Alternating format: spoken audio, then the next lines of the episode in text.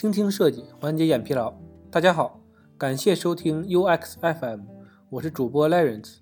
你可以在微信公众号中搜索 UX FM，关注我们的最新动态。今天为大家分享一篇来自于公众号胖喵迪赞的文章：设计中的确定性与不确定性。确定性与不确定性问题主要来源于经济行为学中的决策过程。当决策者对情况的结果有确定性的了解时，会选择令自己满意的方案。但是，面对不确定性的决策情况，用户无法通过概率来确定结果，因此呢，决策也充满了风险和不确定性。确定性让人感到踏实和乏味，不确定性会带来风险和机遇。在设计过程中，设计给用户呈现的最终结果，对于用户而言。同时充满确定性与不确定性。首先呢，说一下确定性。确定性啊，所代表的各类因素更加符合用户的认知习惯，能够帮助用户快速从相似的竞品生活中找到让自己认知和行为移植到新产品使用中来，从而呢带来更加快捷的使用效果，缩短用户熟悉产品的进度，帮助用户快速达到从小白用户到中间用户的急速进化。确定性的因素呢，也给予用户充分的控制感，提升用户对产品的信任度。确定性给用户带来的即时满足，或另一方面呢，也对用户基础诉求的满足。在马斯洛需求理论中，属于底层需求的满足。产品中所蕴含的确定性，具体包括产品功能结构确定性和用户行为的确定性。但是呢，这两种确定性是相对存在的，也是动态存在的。不具有绝对性。刚才提到了产品功能结构的确定性，它是指同一类型或者解决用户同一需求的产品，在产品支持的核心功能是确定的。这种确定性来源于产品功能、技术手段、商业模式、市场现状、用户诉求等多种因素影响，最终沉淀下来的相对稳定的产品功能形态。产品功能结构的确定性。从用户体验五要素上来看，属于范围上的特征和功能的确定性。在这个阶段呢，在各方面影响下，一些特异性的功能也在产品快速迭代中不断出现和消失，最终产品的核心功能逐渐沉淀下来，用户习惯呢逐渐形成。比如在短视频产品中，主要核心功能包括浏览、拍摄、编辑、分享、个人中心几个功能模块。这个无论任何短视频中应用打开都是一样存在的。另一方面呢，有些确定性的产品功能呢是具有通用性的，或者说呢是一种方式的代名词。例如支付功能，产品如果涉及用户付费流程，那么付费的途径和功能主要呢来自已知的两大途径。这个时候呢就需要调起对应的插件，或者呢调起其他应用进行付费。这也是产品功能结构中稳定的一种表现。当然，这种稳定性是保持在功能足够完善、用户足够大，甚至达到垄断的前提下。产品功能结构的确定性啊，主要表现在产品支持的核心功能的同质性。在产品的表现层，差异化则是始终存在的。接下来呢，我们再说一下用户行为的确定性。产品功能结构的确定性与用户行为的确定性呢？是相辅相成的。早期用户的行为模式啊，与新产品的功能不一定相切合，或者呢，用户潜在诉求还没有被挖掘，固定的行为模式也没有完全成型。因此呢，在这一阶段，产品的功能更多呢是延续用户的旧有的行为模式，或者逐渐引导用户适应新的行为模式。当产品核心功能逐渐沉淀下来，具有确定性的时候。用户的行为习惯也被同步养成，甚至固化。这个时候，用户使用产品的行为具有了确定性。这时候，新的用户行为也具有了确定性。当该类型下有新产品进入市场时呢，就该考虑到目前用户的行为模式，从而呢决定满足顺应用户当前的行为模式，还是反其道而行之，寻找新的需求切入点，突破用户的行为模式，为确定。用户行为模式带来冲击。接下来，我们聊一下不确定性。产品的不确定性是一种给用户带来惊喜的刺激，有时呢，也是对用户习惯的一种挑战。在行为经济学中，不确定性决策判断是用户经常使用的一种决策方法，用以进行快速的决策判断。这是用户从内激发出一种不确定性的决策方法。不确定性的结果呢，在出现之前，给用户带来的感受是风险和较低的满意度。不确定性结局出现后呢，正向的结果带来的满意度提升是完全可以超出预期的。除去财产隐私等关于个人安全相关的功能，其他功能啊都可以创造不确定性，因为用户承受的风险很低，产生的收益充满了诱惑。从用户的感受和认知角度来看，可以分为可预期、不可预期以及超过认知三类。从持续时间来看呢，可以分为即时的不确定性与持续的不确定性两类。可预期的不确定性。即用户对未来不久将要发生的事情有一定的预期，但是信息的具体内容并不确定。比如，用户在沉浸式的抖音上观看内容时，由于推荐算法的影响，用户刷出来的内容呢，大部分是自己感兴趣的，因此呢，才会不断的刺激用户继续浏览下去。这种产品的不确定性，一方面呢，在开始时需要用户主动去参与与消费内容，随后呢，在一个视频结束后呢。自动播放下一条内容，将用户黏住。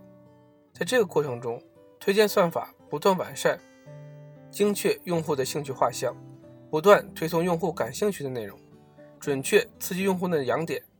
尽管每个视频的内容不尽相同，但是具备信息特征与用户痒点是匹配的，用户会主动选择一直爽下去。这也是短视频产品用户人均使用时长如此高的一个重要原因。不可惜的不确定性，此类产品呢，不确定性来源于产品中附加的一些表现层要素，或者框架层面的情感化表现。情感化具体表现方式包括产品的拟人化，在一些交互节点上加入彩蛋信息来唤醒用户的同理心。例如，B 站的登录页面，用户在输入用户名时，画面中的形象是睁眼的，但是当用户输入密码时，画面中的形象。将眼睛蒙了起来，这种充满了拟人的展现方式，不仅让产品更加生动，也让用户对产品隐私性的保护周全性深入人心。第二种呢，是增加操作的趣味性，通过一些趣味性的引导来提升产品的友好性，在情感层面给用户一种意想不到的关怀。例如，Chrome 浏览器断网状态下的小游戏，对用户的焦虑感就是一种有效的缓解。本来断网是一件让人很焦急的事儿，但是突然出现的小游戏却让人玩得不亦乐乎。当用户第一次遇到这种404页面时，想必焦躁的情绪必然会有一种如沐春风的适宜。还有一种叫超出认知的不确定性，意味用户不知道即将发生什么。这种情形的典型案例就是游戏场景，每一关的打怪升级方式都不同，有些呢甚至需要打破固有的思维认知才能通关。但是，超出预期的不确定性却不限于此。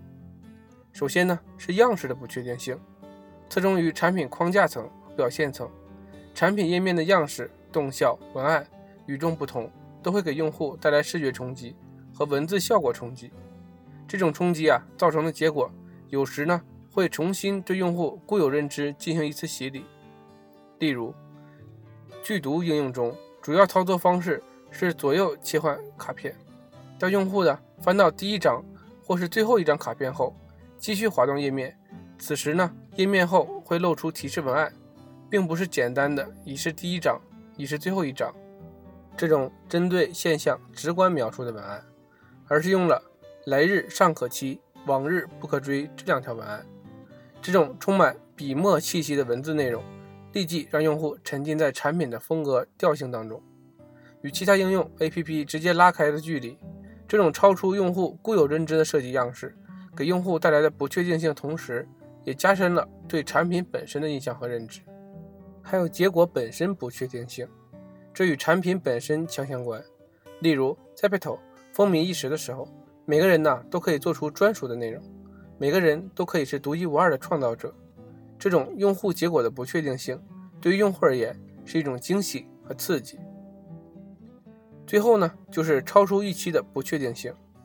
超出预期的不确定性，类似于创新设计方法中的天才设计，很多时候都是灵光乍现的，没有固定的规律可循，往往与特定的产品形态、环境场景有关。